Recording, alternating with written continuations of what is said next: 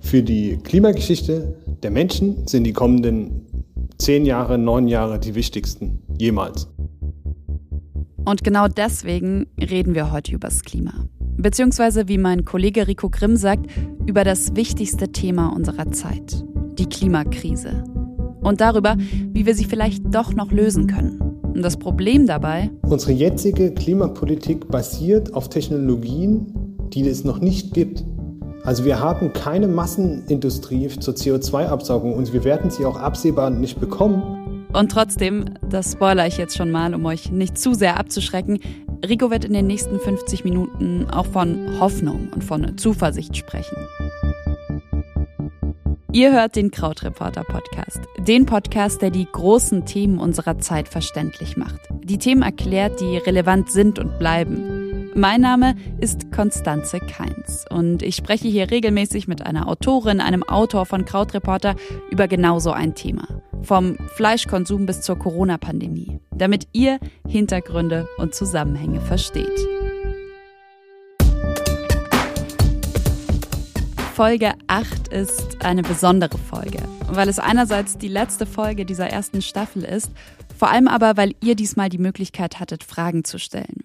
Viele davon habe ich an Rico weitergegeben und wir haben geschaut, wo in der Klimakrise wir uns gerade befinden, was in Zukunft passieren wird.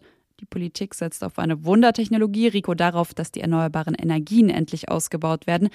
Und wir haben darüber gesprochen, welche Debatten auf uns zukommen. Rico Grimm ist Chefredakteur von Krautreporter und Reporter für die Klimakrise. Von ihm wollte ich deshalb wissen, was brauche ich, um die Klimadebatten der nächsten Jahre zu verstehen.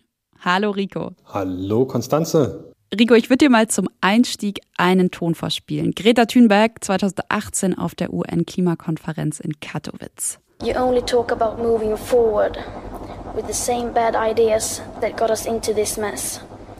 Even when the only sensible thing to do is pull the emergency brake. Also ihr sprecht nun darüber, mit denselben schlechten Ideen weiterzumachen, die uns in dieses Chaos gebracht haben. Wobei die einzig vernünftige Sache die ist, die Notbremse zu ziehen. Stimmst du ihr zu? Ja und nein. Meinen Geschmack nach haben die PolitikerInnen in den letzten Jahren viel zu wenig da über dieses Thema geredet. Das ist auch einer der zentralen Punkte, was sich jetzt geändert hat, seitdem Greta und ihre MitstreiterInnen auf die Straße gegangen sind. Allerdings haben die Fridays for Future Aktivistinnen durchaus recht, wenn sie sagen, es wird langsam dringend.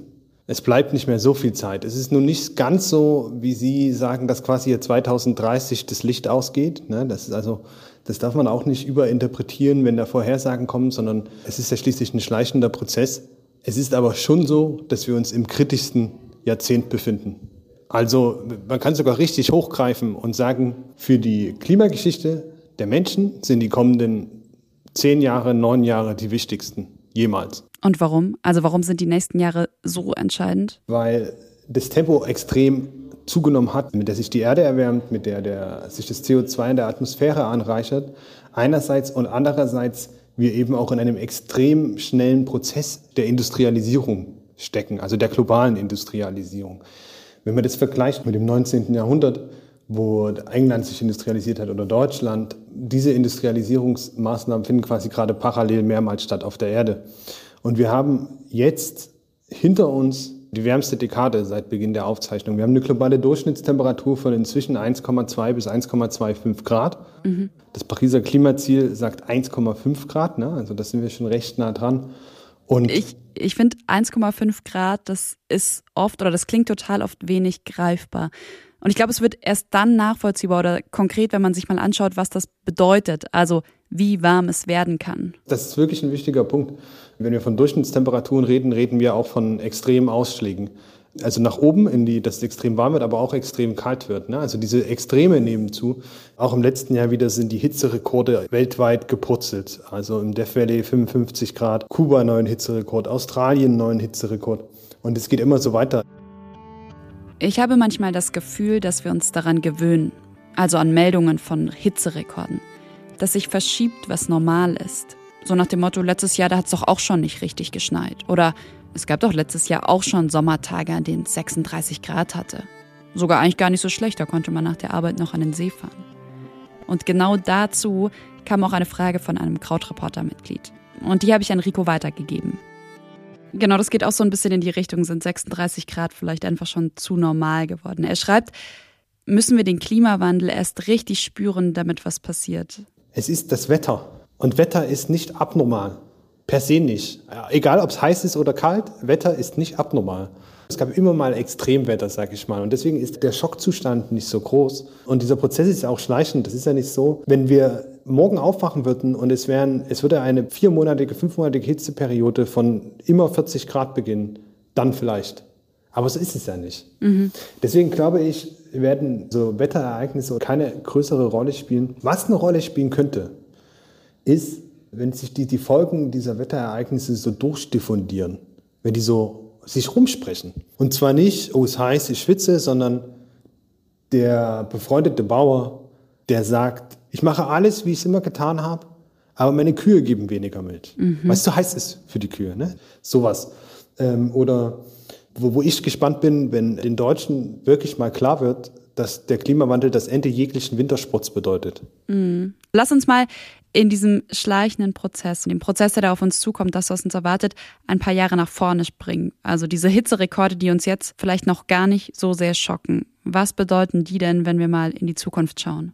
Also wenn die Modellierungen stimmen und die Vorhersagen stimmen, dann gibt es Regionen auf der Erde in den 20, 30 Jahren, wo man vor die Tür geht und de facto umfällt weil sich dort Feuchtigkeit mit Hitze mischen. Und das ist eine, eine Mischung, die für den menschlichen Organismus extrem gefährlich ist. Und das ist nur der Temperaturaspekt. Mhm. Welche anderen Aspekte fehlen denn da noch? Also wenn man jetzt mal sich die komplette Palette der Folgen anschaut. Wir haben mehr Brände, wir haben stärkere Brände, wir haben stärkere Wirbelstürme, auch mehr Stürme, da ist aber nicht ganz klar, ob das mit dem Klimawandel zusammenhängt. Die Polarregionen heizen sich auf, was wiederum dazu führt, dass der Meeresspiegel immer schneller ansteigt. Das Eis in der Arktis zeigt besonders eindrücklich, wie schnell sich unser Klima verändert. Es ist heute nur noch halb so dick wie vor rund 130 Jahren. Auch in Grönland schmelzen die Eispanzer. Und das wiederum, also schmelzendes Eis in der Arktis in Grönland, bedeutet, dass der Meeresspiegel steigt. Rico hat es gerade gesagt. Und zwar immer schneller. 3,6 Zentimeter pro Jahrzehnt laut Weltklimarat. Das sind 16 Zentimeter seit 1902. Das klingt erstmal nicht so viel. Aber wir werden noch drauf kommen, was 16 cm für Inselstaaten oder Küstenregionen bedeuten. Und wir bleiben im Wasser. Die Ozeane, die versauern. Der Grund, sie nehmen einen Großteil, 20 bis 30 Prozent der von uns gemachten CO2-Emissionen auf. Und das wiederum, diese Versauerung, bedroht Lebewesen wie Krebse, Muscheln oder Korallen. Und klar, was der Klimawandel noch bedeutet. Rico hat es gerade gesagt, Wetterextreme nehmen zu. Also wenn man das große Ganze mal betrachtet, muss man sagen, dass wir wirklich, wie Greta gesagt hat am Anfang, mit ziemlich großer Geschwindigkeit auf eine Mauer zufahren. Ohne Treibhausgase, Wasserdampf, Kohlendioxid, also CO2, Methan und Lachgas wäre es auf der Erde im Mittel etwa minus 18 Grad kalt. Durch die Wirkung der Gase, also durch den natürlichen Treibhauseffekt, ist es überhaupt möglich, dass wir auf der Erde leben. Es hat sich eine schützende Schicht um die Erde gelegt, die uns von der Strahlung des Weltalls schützt. Ohne diese Schicht wäre es auf der Erde tagsüber glühend heiß von der Sonne und nachts eiskalt. Der Mensch aber verstärkt den Treibhauseffekt. Unsere intensive Landwirtschaft, die Nutztierhaltung erzeugt Methan durch den großen Einsatz von Kunstdünger wird Lachgas freigesetzt. Gleichzeitig wurden und werden große Waldflächen abgeholzt oder Moore trockengelegt. Das setzt auch wieder Treibhausgase frei. Und klar, mit Beginn der industriellen Revolution hat die Menschheit begonnen, CO2 in die Atmosphäre zu blasen. Durch die Verbrennung von fossilen Brennstoffen. Das meint immer Öl, Gas und Kohle, nimmt die Konzentration von Treibhausgasen in der Atmosphäre stark zu. Und wenn ich jetzt sage, sie nimmt stark zu, dann lässt sich das auch ganz konkret beziffern. In den letzten 30 Jahren haben wir genauso viel CO2 durch Verbrennung fossiler Brennstoffe in die Atmosphäre geblasen wie in den 200.000 Jahren davor. Durch all diese Punkte wird die schützende Schicht um unsere Erde immer dicker und bei uns wird es wärmer. Seit den 1980er Jahren war jedes Jahrzehnt wärmer als alle vorangegangenen. Ich sitze hier gerade unter der Decke, um diese Folge aufzunehmen, damit es nicht so halt. Und da ist es sowieso super warm. Ich habe aber auch gerade mal meine Wetter-App geöffnet. Am Wochenende soll es 32 Grad haben. Schon heute hat es 30 Grad. Von solchen Tagen, 30 Grad Celsius oder mehr, da gab es vor 60 Jahren im Durchschnitt 3,5 in Deutschland. Mittlerweile sind es 9 pro Jahr. Und vielleicht geht es euch ja so wie mir, dass ihr das Gefühl habt, boah, mir ist schon seit Tagen total warm. Macht euch das Sorgen? Macht euch das Angst? Ich wollte mal wissen, wie die Menschen eigentlich zurzeit auf dieses Thema schauen. Und ich habe eine aktuelle Studie gefunden, die hat die Münchner Sicherheitskonferenz in Auftrag gegeben. Und die 12.000 Menschen, die da mitgemacht haben, wurden gefragt, was macht ihnen Angst? Und auf den ersten drei Plätzen, da waren erstens Klimawandel, zweitens Extremwetter und drittens die Zerstörung der Natur. Rico, ich habe mich gefragt, haben die Menschen es jetzt schon verstanden? Also geht es jetzt in Anführungszeichen nur noch darum, dass gehandelt werden muss? Ja, es muss einfach nur gehandelt werden. Ja, gut, dass du das in Anführungszeichen gesetzt hast.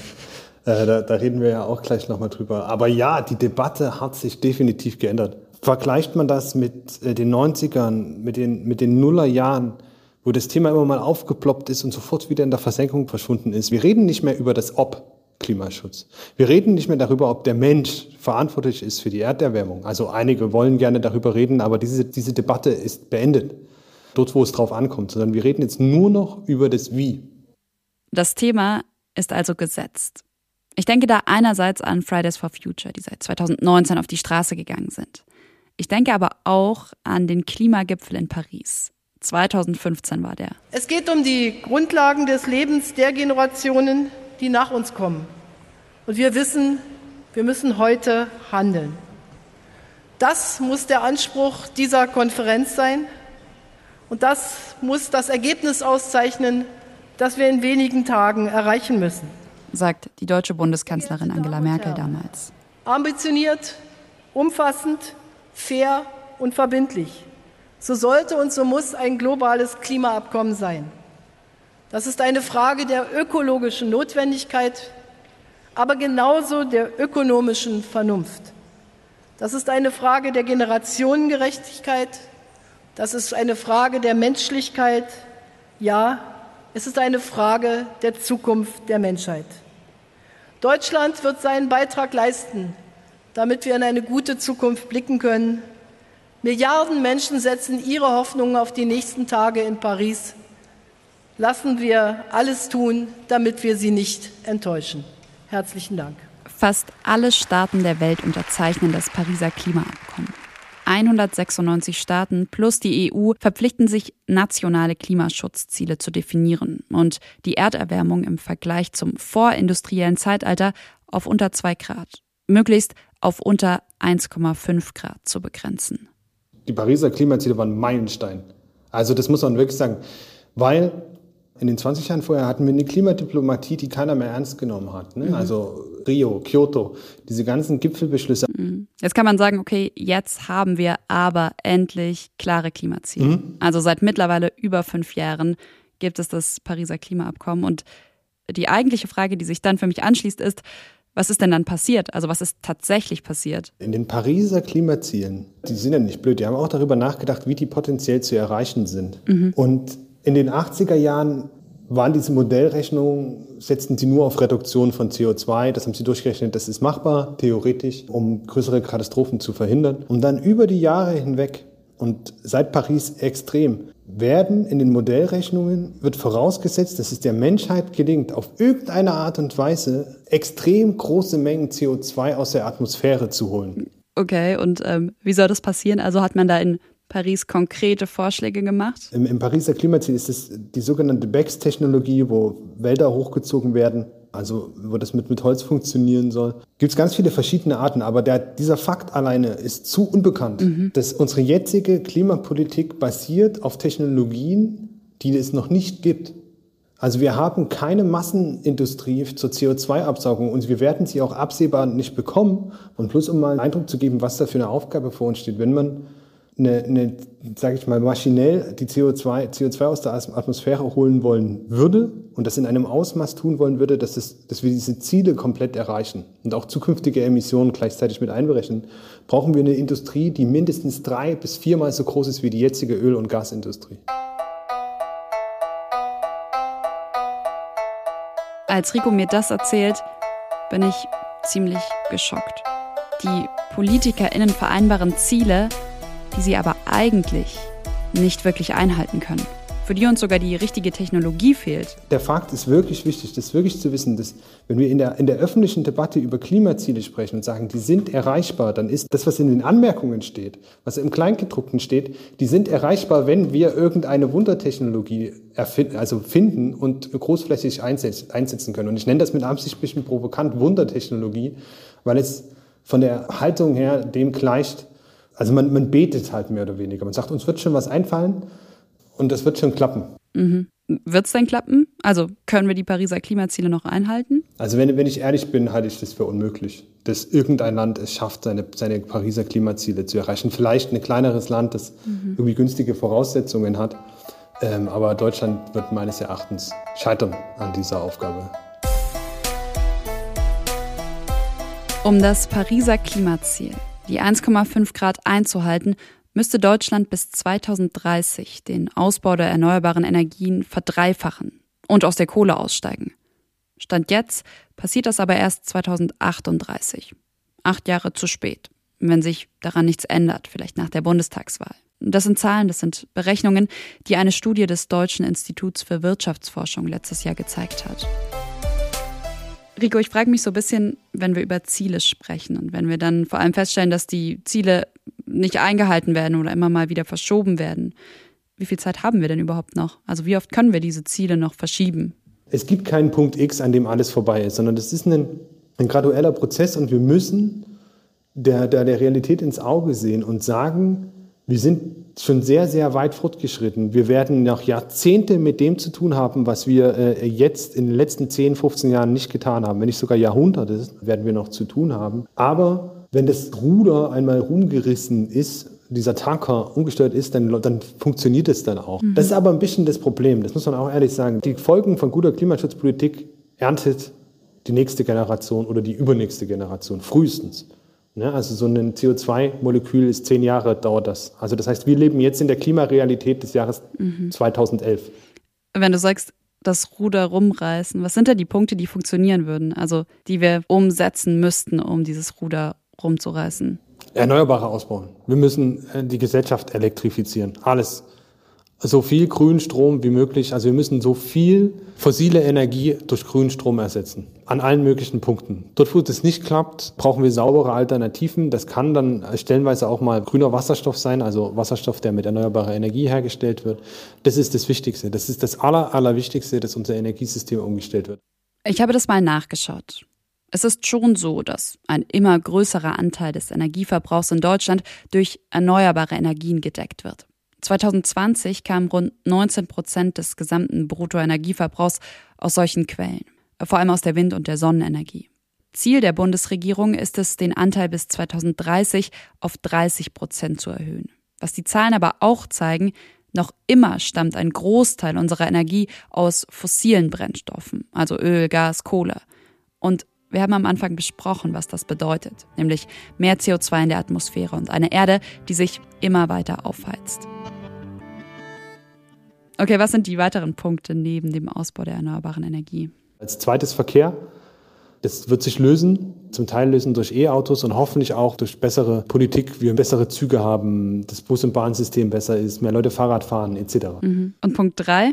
Meines Erachtens eine Sache, die noch ein bisschen zu wenig betrachtet wird, ist unsere Ernährungsweise. Da ist noch viel zu heben. Also die, die Ernährungsweise eines durchschnittlichen Europäers oder gar eines durchschnittlichen Amerikaners auf die ganze Welt zu übertragen, dann ist nicht mal nur Klimaschutz das größte Problem, sondern dann ist ganz klassischer Naturschutz das größte Problem, ne? dass die Ökosysteme wegbrechen, die uns unser Leben ermöglichen. Und da zeichnen sich auch jetzt schon Dinge ab, die darauf hinauslaufen, dass wir deutlich weniger Fleisch essen, weil Fleischersatzprodukte besser werden. Ich grätsch Rico hier mal kurz rein, denn wenn euch das Thema interessiert, dann hört euch doch mal die Krautreporter Podcast Folge Warum ich kein Fleisch mehr esse an. Ich habe da mit Theresa Bäuerlein gesprochen und zwar genau über diese Frage. Also hilft Fleischverzicht dem Klima? Jetzt aber zurück zu Rico. Da liegt noch ein Schatz, der gehoben werden kann. Okay, das heißt, wenn ich mir jetzt die Punkte nochmal so anschaue, du hast gesagt, die erneuerbaren Energien ausbauen, die Verkehrswende und aber auch unsere eigene Ernährungsweise, dann ist es ja einerseits so ein bisschen was, wo wir bei uns selbst anfangen können, jetzt zum Beispiel eben mehr Fahrrad fahren oder äh, kein Fleisch essen, aber es ist ja vor allem was, wo es politische Lösungen braucht. Ganz genau. Wovon ich allen abraten wollen würde, ist die ganze Zeit den eigenen CO2-Fußabdruck zu zählen, in dem Sinne, sich ein schlechtes Gewissen zu machen. Also es ist, es ist wichtig, mehr Fahrrad zu fahren, mehr Zug zu fahren, weniger zu fliegen, weniger Auto zu fahren. Das ist alles extrem wichtig. Aber ich glaube, man tut sich selbst keinem Gefallen, wenn man anfängt, den CO2-Fußabdruck seiner Ernährung bis auf den letzten Apfel zu zählen. So ein bisschen sich zu entspannen und zu sagen, okay, ich in meinem eigenen Leben kann nicht alles ändern. Ich muss auch nicht alles ändern. Es ist mhm. wichtiger, dass wir die Strukturen ändern und das System ändern, mhm. was ich gerade benannt habe. Das sind die großen Hebel. Um diese großen Hebel in Bewegung zu setzen, da hilft jetzt sogar die Justiz nach. Etwas, das ziemlich neu ist und in diesem Jahr für Erstaunen gesorgt hat. Drei Jahre lang hatten AktivistInnen unter anderem von Fridays for Future mit Umweltschutzorganisationen an einer Klage gegen das 2019 verabschiedete Klimaschutzgesetz der Regierung gearbeitet. Ende April 2021 erklärt das Bundesverfassungsgericht die Klimapolitik der Bundesregierung dann für in Teilen verfassungswidrig. Es wurde nicht nur sagen, offiziell erklärt, dass Klimaschutz unser Grundrecht ist, sondern eben auch, dass der Staat die Pflicht hat, unseren, ähm, uns zu schützen durch ausreichenden und vor allem generationengerechten Klimaschutz. Das hat die Mitklägerin und Klimaaktivistin Luisa Neubauer im April gesagt. Und kurz nach der Urteilsverkündung da gesteht Bundeswirtschaftsminister Peter Altmaier. Wir haben heute Morgen ähm, ein, äh, gesehen, dass das Bundesverfassungsgericht ein großes, ja ein historisches Urteil erlassen hat. Wir haben in den letzten Jahren vieles angestoßen im Bereich, im Bereich des Klimaschutzes. Manches kam spät, einiges vielleicht auch zu spät. Daran waren viele Parteien und Fraktionen beteiligt. Es hilft nicht der Blick zurück, sondern es hilft der Blick nach vorn. Und der Blick nach vorne heißt, wir müssen das Urteil des Bundesverfassungsgerichtes akzeptieren in all seinen Aspekten. Wir müssen es umsetzen und wir müssen dafür sorgen, dass der Weg zur Klimaneutralität auf diese Weise unumkehrbar gemacht wird. Und Rico, der sagt über das Urteil, das Bundesverfassungsgericht hätte dieses Urteil nicht vor 30 Jahren gefällt, bin ich mir ziemlich sicher, obwohl auch vor 30 Jahren schon klar war, was, was hier passiert. Ich bin mir sogar auch sicher, dass das Bundesverfassungsgericht dieses Urteil nicht ohne Fridays for Futures mhm. so geurteilt hätte. Auch in dieser Form, auch in dieser Schärfe. Und was ich glaube, was passiert ist, dass wir so eine Überführung haben von gesellschaftlichen Werten in den rechtlichen Kontext. Und das ist ein Knaller. Rund einen Monat nach dem Urteil des Bundesverfassungsgerichts kommt dann direkt noch ein Urteil. Zum ersten Mal wird ein privater Großkonzern zu mehr Klimaschutz verurteilt. Das, das ist ein unfassbares Urteil. Das ist, ich glaube, auch bei, bei, bei Shell in der Vorstandsetage, äh, die drehen immer, die, die laufen immer noch im Kreis, weil sie nicht genau wissen, wie sie das eigentlich erreichen sollen. Und diese Dynamik wird dann eben so unaufhaltbar, sage ich mal. Weil wenn diese Urteile gefällt werden können, kannst du das ausdehnen. Auch bei dem Urteil gegen Shell hatten Umweltorganisationen Klage eingereicht. Die Richter am Bezirksgericht in Den Haag stimmten ihnen zu und verpflichteten Shell, den größten Ölkonzern der Welt übrigens, zu mehr Klimaschutz. Bis zum Jahr 2030 muss der Konzern die Emissionen aus der eigenen Ölförderung drastisch verringern. Um fast die Hälfte, um 45 Prozent nämlich. Und damit sind wir an einem Punkt angekommen, über den ich mit Rico auch unbedingt sprechen möchte. Wo steht die Wirtschaft, wenn es um die Klimakrise geht? Die Reaktion in der Wirtschaftswelt in den letzten Jahren sind eindeutig. Auch da, wir müssen ja nicht die großen Unternehmen zu den besten Klimaschützern der Erde erklären, das nicht. Aber Investoren und UnternehmenslenkerInnen haben ein Interesse daran, zu wissen, wie der Wind weht. Ich, ich formuliere es mal so. Ne? Das müssen sie wissen, ne? um ihr Unternehmen und ihr Geld richtig anzulegen.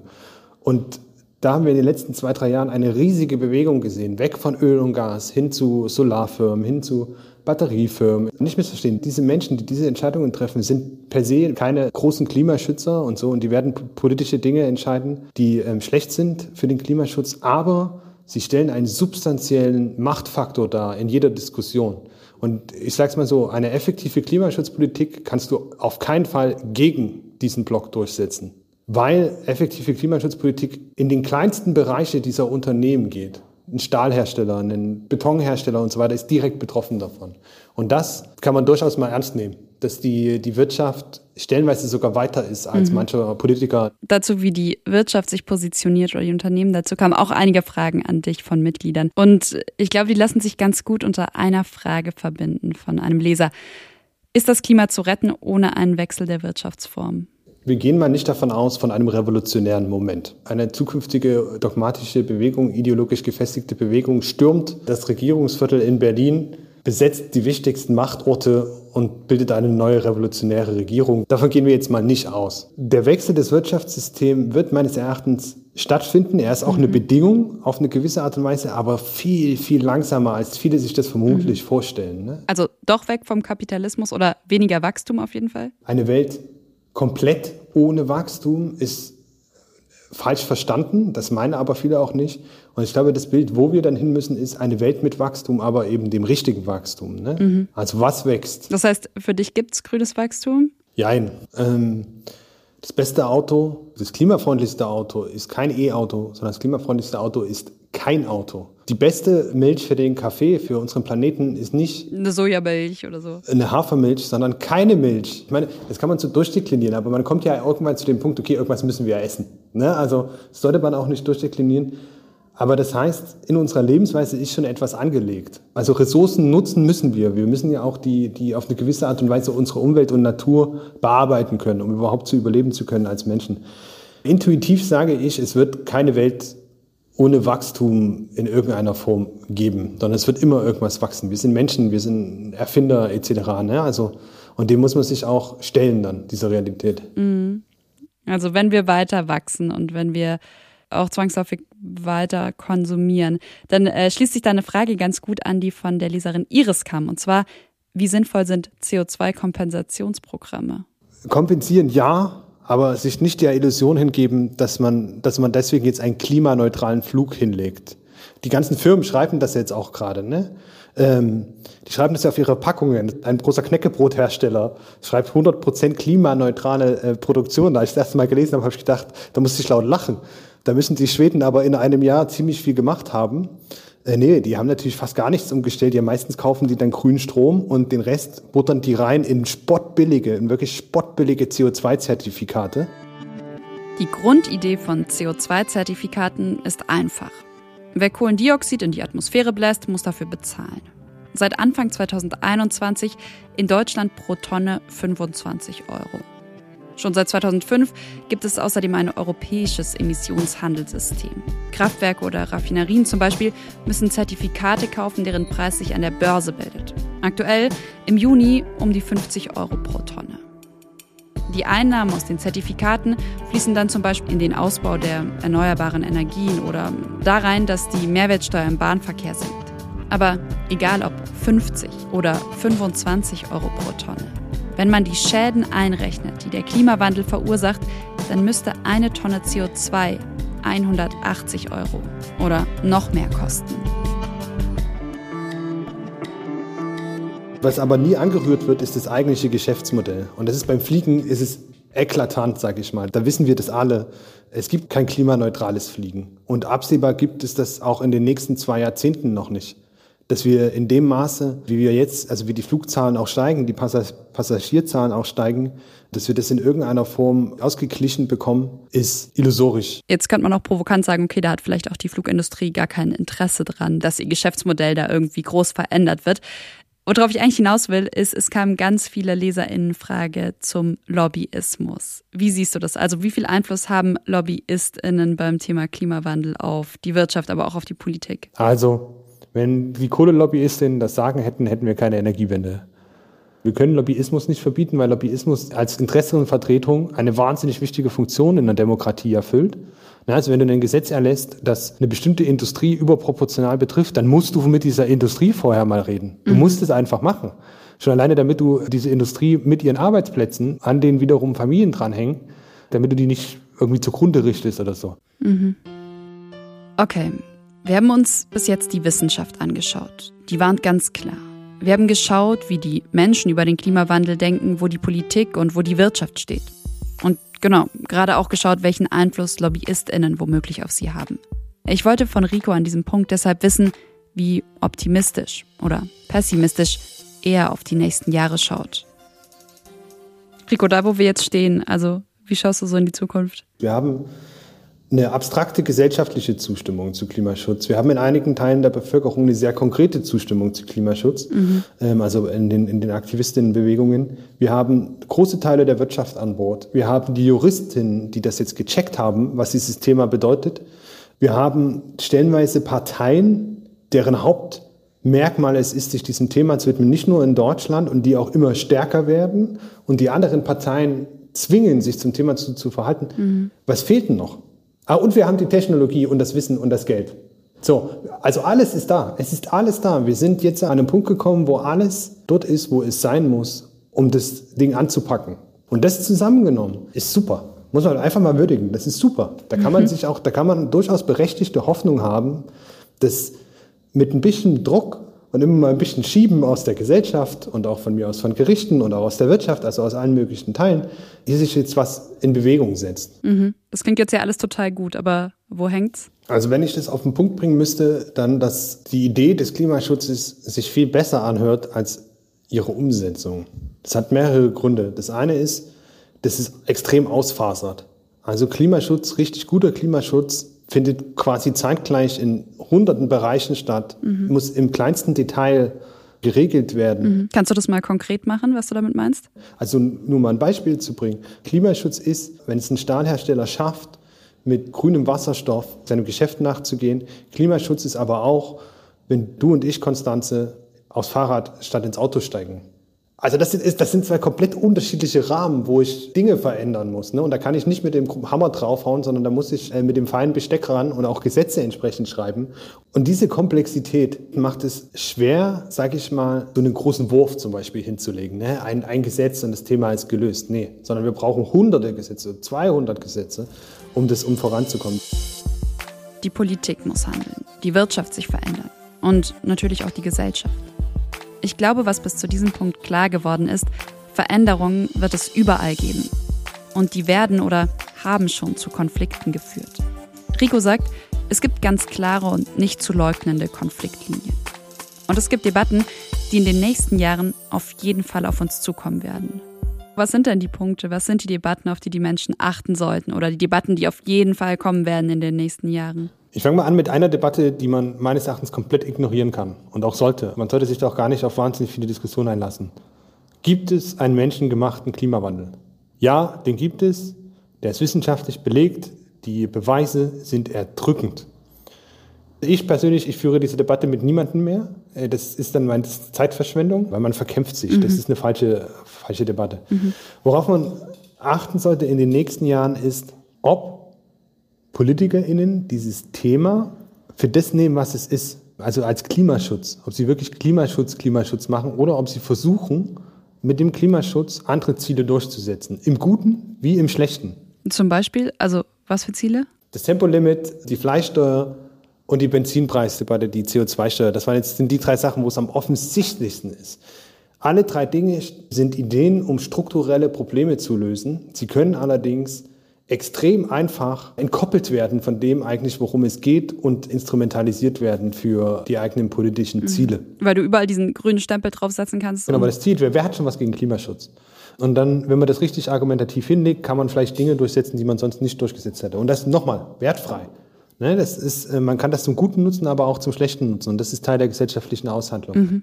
Welche Debatte kommt noch auf uns zu? Wir werden Debatten über wahnsinnig viele Details führen, die extrem anstrengend und extrem langweilig sind. Mhm. Ja, also so, wer schon mal eine wirklich gute Steuerdebatte geführt hat, der weiß, was da auf einen zukommt. Benenn doch mal so ein Detail. Naja, da geht es dann darum, wie hoch ist die Einspeisevergütung für erneuerbaren Strom und äh, an solchen Dingen, welche regulatorischen Hürden gibt es für Menschen, die eine Solarzelle auf ihrem Dach bauen wollen extrem wichtige Themen, wenn wir darüber sprechen, warum der Ausbau der Erneuerbaren in, in Deutschland mhm. ähm, nicht vorangeht, ist sowas extrem wichtig. Mhm. Wenn du jetzt erneuerbare Energien oder den Ausbau ansprichst, dann gibt es dann noch einen Konflikt, einen, der mir auch durch eine Frage nochmal bewusster geworden ist. Nämlich ein Konflikt, der so vermeintlich aus dem gleichen Lager kommt, also Umweltschützer versus Naturschützer.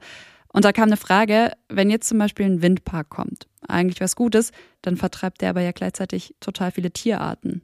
Die sind alle nicht, die sind alle nicht auflösbar per se, diese Konflikte. Und wer erwartet, dass das einfach so funktionieren wird, ja, es geht einfach nicht. Und man muss dann auch mal sagen, okay, dann bauen wir hier eben keinen Windpark hin, weil hier gibt es einen Wald, hier gibt es Vogelarten, was auch immer. Dann müssen wir uns aber was anderes einfallen lassen. Ne? Also das ist dann immer das Ding. Okay, wir tun das nicht, aber wir müssen uns was anderes einfallen lassen. Und im Grunde muss man auch ehrlich sein. Windräder sind, ich hoffe, dass sie nicht das Ende unserer, unserer Energieproduktion darstellen. Ne? Die sind das Beste, was wir haben gerade und auch, auch Solarzellen. Aber so wie wir jetzt gerade erneuerbare Energie fahren, ich hoffe, dass es da noch ein paar Evolutionsstufen gibt mhm. und wir zu einem Punkt kommen, wo Energie noch auf weniger invasive Art hergestellt werden kann. Mhm. Das ist aber wahrscheinlich Zukunftsmusik fürs nächste Jahrhundert. Also dann wieder die Wundertechnologie. Genau, aber auf die können wir uns aber jetzt nicht verlassen. Also die, deswegen die Konflikte, die müssen wir jetzt auskämpfen. Mhm. Wer die Erneuerbaren ausbauen will, zügig und schnell muss sich auf diese Konflikte einlassen und kann sie auch nicht wegdebattieren. So, ne? Also ich habe manchmal den Eindruck, auch so in der Klimabewegung und auch bei den Grünen, ja, wie kann man denn gegen Erneuerbare sein? Seid ihr dumm? Es gibt gute Gründe dagegen zu sein, irgendwie Hochstromtrassen durch seinen Hinterhof führen zu lassen. Ne? Das ist nicht aus der Luft gegriffen, diese Proteste. Und der Weg, und das ist, da fordere ich die Politik heraus, die muss durch Experimente und clevere Lösungen dafür sorgen, dass beides vereint wird. Mhm. Eine andere Konfliktlinie, die ja auch immer wieder genannt wird und zuletzt sogar von der grünen Jugend, also auch wieder sozusagen aus dem gleichen Lager, die haben gesagt, was aus ökologischer Perspektive zwingend notwendig ist, löst auf der Seite der Beschäftigten in betroffenen Industrien teils heftige Befürchtungen aus. Wie siehst du denn die Konfliktlinie? Sie ist vermutlich die wichtigste in der ganzen Debatte, weil sich daran entscheidet, ob eine Bevölkerung bereit ist, diese wirklich weitreichenden Maßnahmen mitzutragen. Und das kann man auch niemandem vorwerfen. Ich finde, das, das, das ist auch extrem wichtig zu betonen. Wer Industriearbeiter ist, wer Verbrennungsmotoren sein Leben lang gebaut hat, dass der jetzt hier nicht Hurra schreit bei, bei den aktuellen Debatten und bei der Klimapolitik, ist absolut nachvollziehbar. Ne? Also da muss sich einfach jeder mal in diese Position versetzen und sagen, ich ernähre meine Familie mit einem Wissen, das gerade rausgeklagt wird ne? oder das so, so rausgedrängt wird aus der Gesellschaft und finde ich absolut berechtigt diese Sorge. Das heißt, wir werden Arbeitsplätze verlieren, aber wir werden auch Arbeitsplätze gewinnen. Aber werden die Leute so einfach ihren Job wechseln können? Kommt aufs Alter drauf an. Also das kann, ich, kann man keine generelle Aussage drüber treffen. Das zu versprechen wäre zum Beispiel falsch, zu sagen, wir werden eine Klimawende haben, aber niemand verliert irgendwas. Das wird nicht funktionieren, sondern der Trick ist, wie auch bei allen anderen großen Transformationen, die wir als Gesellschaft schon hinter uns gebracht haben, der Trick ist, dass du diesen Leuten ein anderes Angebot machst, mit dem sie leben können. Mhm. Was könnte denn so ein anderes Angebot sein? Zum Beispiel zu sagen, ähm, dass gewisse Personengruppen, bei denen es absehbar schwierig wird, dass die noch umlernen, dass man sagt, wir zahlen euch bis zur Rente Summe X als Grundeinkommen oder sowas. Das ist unterm Strich vielleicht sogar billiger, als irgendwelche anderen Maßnahmen zu machen. Das halte ich für absolut nötig möglich. Eine Sache allerdings ist wichtig bei dieser Konfliktlinie. Ne? Wenn man sagt, sozial oder wirtschaftliche Sicherheit versus Klimaschutz, ist wir haben es mit zwei Arten von Sicherheit hier zu tun. So kann man das ja auch sehen. Es gibt die wirtschaftliche, finanzielle Sicherheit, es gibt aber auch die körperliche Sicherheit, mhm. die direkt beeinträchtigt werden wird in den nächsten Jahrzehnten. Also jetzt kam endlich, endlich wurde das mal quantifiziert. 37 Prozent der Hitzetode der letzten 30 Jahren, so war die Studie, gehen auf das Konto der Erderwärmung. 37 Prozent. Und was das konkret bedeutet sind, das sind alte Menschen, die in einem heißen Paris sitzen, in einer Dachgeschosswohnung und verdursten oder einen Hitzeschlag bekommen, bei denen das Herz stehen bleibt. Das ist das, was das heißt. Ne? Die beiden Sicherheiten muss man im Hinterkopf behalten. Rico hat recht. Und ich kann total nachvollziehen, dass es einem im Hier und Jetzt vor allem darum geht, jetzt seine Familie ernähren zu können. Aber sobald man einen Schritt weiter denkt und ja, sich genau diesen Gedanken leisten kann, dann geht es nicht mehr nur ums Jetzt, sondern doch genau darum, dass zum Beispiel die eigenen Kinder, die nächste Generation sicher leben kann. Und wir haben am Anfang über Prognosen für die nächsten Jahre gesprochen, Jahrzehnte, über Temperaturen, bei denen viele eben nicht mehr sicher leben können. Und das macht ja noch eine andere Konfliktlinie auf, nämlich Stichwort Klimagerechtigkeit. Vielleicht kannst du da mal kurz drauf eingehen. Was bedeutet das und wie siehst du das? Damit wird eigentlich immer gesagt, dass meistens diejenigen Menschen die härtesten Folgen zu, zu tragen haben, die am wenigsten für den Klimawandel können. Das berühmteste Beispiel der Inselstaat Kiribati im zentralen Pazifik. In 50 Jahren wird er wahrscheinlich untergegangen sein, wird das erste Opfer des Klimawandels sein. Schon jetzt sind die Fluten dort immer höher und häufiger geworden. Die BewohnerInnen des Inselstaats aber sind nicht diejenigen, die Ölkonzerne leiten oder große SUVs fahren. Was aber bedeutet Klimagerechtigkeit in Deutschland? Nehmen wir mal die Hitze. Wer wohnt denn in Wohnungen, die nicht klimatisiert sind, die keinen Balkon haben, die vielleicht noch in Stadtvierteln sind, die dicht bebaut sind und wo es keine, sag ich mal, so natürliche Durchzugsräume gibt oder so Grünanlagen. Das sind nicht die Menschen, die 100.000 äh, Euro mit nach Hause nehmen im Jahr. Die haben Möglichkeiten, in ihren Garten zu gehen, ja, auf eine Terrasse zu gehen, etc. Sondern das sind die Menschen, die weniger Geld haben. Mhm. Das ist ein konkretes Beispiel dafür. Und der Trick ist meines Erachtens, den Text können wir ja verlinken, ich habe das auch geschrieben, der Trick ist, wenn man über Klimaschutz redet, nicht über, an Klimaschutz zu denken, mhm. sondern Klimaschutz ist die, die Überschrift, die ganz viele Türen aufmacht. Kannst du das auch konkreter machen? Wenn die eigene Stadt zugebaut ist, mit Straßen, mit Parkplätzen etc. Und es wird heiß in der Stadt. Und eine Lösung für Hitze in der Stadt sind Grünanlagen, sind Bäume, sind Freiflächen. Dann nimmst du einen Parkplatz, wandelst den um in einen Park. Es ist immer noch ein Parkplatz, bloß ein anderer Parkplatz. Das ist gut, eine wichtige Maßnahme, um sich anzupassen an die Folgen des Klimawandels. Es ist aber gleichzeitig eine Maßnahme, die die Lebensqualität einfach erhöht. Also ein Park mehr vor der Haustür zu haben, ist nicht verkehrt. Mhm. Und du könntest quasi sogar in der Kommunikation so weit gehen, bei einigen Sachen, dass du überhaupt nicht über Klimaschutz redest. Musste gar nicht. Genau dazu kam auch eine Frage, nämlich wann funktioniert Klimapolitik? Kann man sagen, dann, wenn, wenn sie vielleicht gar nicht unbedingt als Klimapolitik verkauft wird, sondern als, ja, das ist gut für dich, das ist gut für mich, du hast jetzt einen Park vor der Tür, da kannst du spazieren gehen. Ganz genau, es gibt, es gibt diese Stelle in einem, in einem Buch, da hatte ich auch einen Text drüber geschrieben. Ein Radikaldenkender, ne? an die Wurzel gehender, denkender Ökologe trifft im mittleren Westen der USA auf so ein Ur Urgewächs dieser Region. Und die reden nur aneinander vorbei. Beim Thema Klima reden die nur aneinander vorbei. Er bezweifelt, dass es das, den Klimawandel gibt. Er bezweifelt, glaubt, das ist eine Verschwörung der globalistischen Elite etc. etc. Und dann wechselt er das Thema ein bisschen unvermittelt im Gespräch. Er fragt ihn nach den Dingen in der Natur, die er liebt und die er vermisst. Mhm. Und dieser Farmer fängt an, von dem Bach seiner Jugend zu erzählen, an dem er immer gespielt hat, der aber heute nicht mehr existiert. Er fängt an, davon zu erzählen, dass er früher über die Felder springen konnte. Die sind heute alle abgezäunt oder zugebaut, versiegelt, die, die Flächen. Ne? Und so weiter und so fort. Das heißt, dieser Mensch hat einen direkten Zugang zu klimaschutzpolitischen Maßnahmen. Mhm. Das ist ihm aber eigentlich scheißegal. Er möchte seinen Bach haben. Er möchte die Natur, die er kennengelernt hat in seiner Jugend, dass das erhalten bleibt. Und wenn wir das schaffen würden, wäre das nicht immer, aber sehr, sehr oft auch gute Klimaschutzpolitik. Das ist ja dann eigentlich wieder genau der Punkt, an dem wir schon mal waren. Dieses, man muss es halt irgendwo selbst merken, ob das jetzt der Bach ist, der nicht mehr da ist oder ja, weil es zu heiß ist, um draußen Sport zu machen, wenn man so eine Hitzewand rausläuft. Also sobald man selber merkt, es passiert was, das Klima verändert sich wirklich und nicht nur, ah, es ist heute warm, dass man dann vielleicht handelt. Genau. Aber zurück zu den Debatten. Rico hat fünf genannt. Die, ob es den Klimaschutz gibt, die die er nicht mehr führen wird. Die Art, wie PolitikerInnen über das Klima sprechen werden und wie sie die Details aushandeln. Dann UmweltschützerInnen versus KlimaschützerInnen. Und der große Bereich Klimagerechtigkeit. In manchen dieser Debatten, da stecken wir ja schon drin. Es gibt aber auch andere, die uns oder zumindest mir gerade noch relativ weit weg vorkommen, von denen Rico aber sagt, die werden kommen. Wir werden eine Debatte haben, die noch jetzt fast gar nicht geführt wird oder ja, sie, sie zeigt sich schon. Und zwar, sie hat sich gezeigt im letzten Jahr, als die deutschen WaldbesitzerInnen sich öffentlich gemeldet haben und sie Entschädigung haben wollten, beziehungsweise Hilfen wollen, mhm. wollten für ihre Wälder. Sie haben argumentiert, auch nicht per se von der Hand zu weisen, wir sind KlimaschützerInnen mit unseren Wäldern, wir möchten einen Klimaschutzbonus. Und das ist so erste Anzeichen der kommenden, einer kommenden Großdebatte, nämlich darüber, wie wir uns genau an die Folgen anpassen. Klar, es gibt verschiedene Möglichkeiten, sich dem Klimawandel anzupassen. Man kann das individuell machen. In Togo, da passen Landwirtinnen beispielsweise gerade ihre Anbausysteme an. Sie nutzen zum Beispiel dürreresistenteres Saatgut.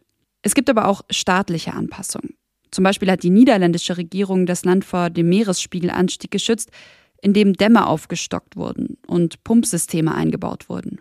Und damit zurück zu Rico und zu noch einer Debatte, die mich fast ein bisschen erschrocken hat. Geoengineering mit Maßnahmen, die das Versprechen beinhalten, dieses riesige globale Problem ein für alle Mal in Anführungszeichen zu lösen. Geoengineering. Die Idee, mit technischen Mitteln in die Kreisläufe der Erde einzugreifen. Ganz ehrlich, als Rico weiterspricht, da beginnt bei mir im Kopf ein Science-Fiction-Film. Aber WissenschaftlerInnen beschäftigen sich schon eine ganze Weile tatsächlich mit diesem Thema. Ich glaube, dass es einen Punkt X geben wird in den nächsten 10, 15 Jahren, wo es ernsthafte Debatten darüber gibt, zum Beispiel großflächig die Atmosphäre der Erde zu verändern. Dass tagtäglich tausend Flugzeuge äh, die Atmosphäre mit Sulfur, also mit Schwefelstoffen bestreuen, um Sonnenlicht zurückzureflektieren ins Weltall. Über sowas reden wir. Und wer redet da noch drüber? Diejenigen, die das erforschen, die argumentieren, wir erforschen das nicht, weil wir das gut finden per se. Wir erforschen das, weil wir in dem Moment, wo eine Debatte kommt, nicht komplett ins Dunkel laufen wollen. Das ist die Argumentation der WissenschaftlerInnen. Und ich gebe Ihnen recht, in der Hinsicht, dass ich auch glaube, dass der Punkt kommen wird, wo wir darüber sprechen. Mhm. Also ist das dann das Wundermittel? Das ist absolut Stichwort Wundermittel. Das ist allerdings dann halt ein Experiment mit der ganzen Welt. An dem Punkt habe ich in unserem Gespräch plötzlich das Gefühl, dass die Lösungen, die Mittel, die wir aktuell haben, um gegen den Klimawandel anzukämpfen, gar nicht so radikal sind. Im Vergleich jedenfalls. Rico hat sie aufgelistet. Ganz vorne die erneuerbaren Energien ausbauen, eine Verkehrswende, bessere Bahnverbindungen, weniger Leute in Autos und Fliegern, eine nachhaltigere Landwirtschaft bzw. Ernährung. Okay, zum Schluss, Rico, an dich die Frage. Hast du dann, wenn diese großen Hebel in Bewegung gesetzt werden, wenn sich da was dreht, hast du Hoffnung, dass du mit 90 noch durch die Dünen auf Sylt spazieren wirst? Äh, durch die Dünen, ja, weil die Dünen vielleicht noch hoch genug sind. Und im Sand liegen, direkt am Strand? Wenn ich ehrlich bin, ne. Also auch wenn all diese Hebel in Bewegung gesetzt werden. Na, ich bin mit 90, sie sind 60 Jahren. Das, ich glaube, wir reißen alle Ziele, die gerade aufgestellt wurden, werden wir reißen. Es werden zwei, drei Jahrzehnte kommen, die richtig ungemütlich werden. Und dann reißen wir uns zusammen. Mhm. Also doch ein bisschen Optimismus, um aus dem Gespräch rauszugehen. Es wird weitergehen und es ist, fehle dringend nicht, den Kopf in den Sand zu stecken. Ne? Also so, es nützt ja nichts, sag mal in Gera. Es nützt ja nichts. So, ne? Und äh, sagen, das wird schon, weil es, es wird auch immer irgendwie. So, und dieses irgendwie, dass dieses irgendwie ein bisschen besser ist und ein bisschen besser sein kann, als es gerade aussieht. Das ist das, warum ich mich mit diesem Thema beschäftige. Ne, dass wir nicht uns vorwerfen lassen müssen, auch wir als Generation, uns nicht vorwerfen lassen müssen, die hatten alles, aber sie waren zu dumm. Eine große gesellschaftliche Analyse. sie haben es schon gesehen, aber sie sind gescheitert. Und ich glaube, wenn man vielleicht auch so dieses Thema auch so angeht, dass man selbst mal drüber nachdenkt, was will man denn angesichts dieser Veränderungen mal seinen Kindern erzählen, so was man da getan hat, das ist vielleicht auch etwas, wo man nochmal anfängt, anders zu drüber nachzudenken. Also so, ja, ich wusste das alles, aber ich habe schon einen neuen SUV gekauft. Und die Ausrede, ich wusste das einfach nicht, die hat man spätestens seit dieser Folge auch nicht mehr. Rico hat ja gezeigt, welche Möglichkeiten wir haben, um jetzt schon etwas gegen die Klimakrise zu unternehmen. Das ist nicht so, dass wir hier vor einem komplett unlösbaren Problem stehen und überhaupt keine Ahnung haben und der Meteor auf uns zurast, sage ich mal. Sondern alles ist da. Die, die, die politischen Systeme stehen vielleicht auch vor noch vor Umbrüchen, die wir nicht absehen können, sage ich mal. Und dann wird sich das irgendwann, dieser, dieser Knoten wird platzen. Da bin ich mir sicher, weil er platzen muss. Danke für das Gespräch, Rico. Und ich versuch's mal so, wie du gesagt hast, zuversichtlich bleiben. Es nützt ja nichts. Es nützt ja nichts. Ja, danke, Konstanze. Das war's vom Krautreporter Podcast und von mir, Konstanze Keins. Danke euch fürs Zuhören. Danke für die Fragen, die ihr mir zu dieser Folge geschickt habt. Und danke auch an meine Redakteurin Aurelie von Blasekowitsch von sozusagen Podcast. Wenn ihr Feedback, Fragen und Anregungen zum Podcast habt, dann schreibt mir gerne. Einfach per Mail an konstanze.krautreporter.de. Und wenn ihr mehr zum Thema wissen wollt, dann geht doch mal auf Krautreporter und abonniert Rico Grimms Newsletter. Einmal die Woche, da schreibt er nämlich schwerpunktmäßig unter anderem übers Klima.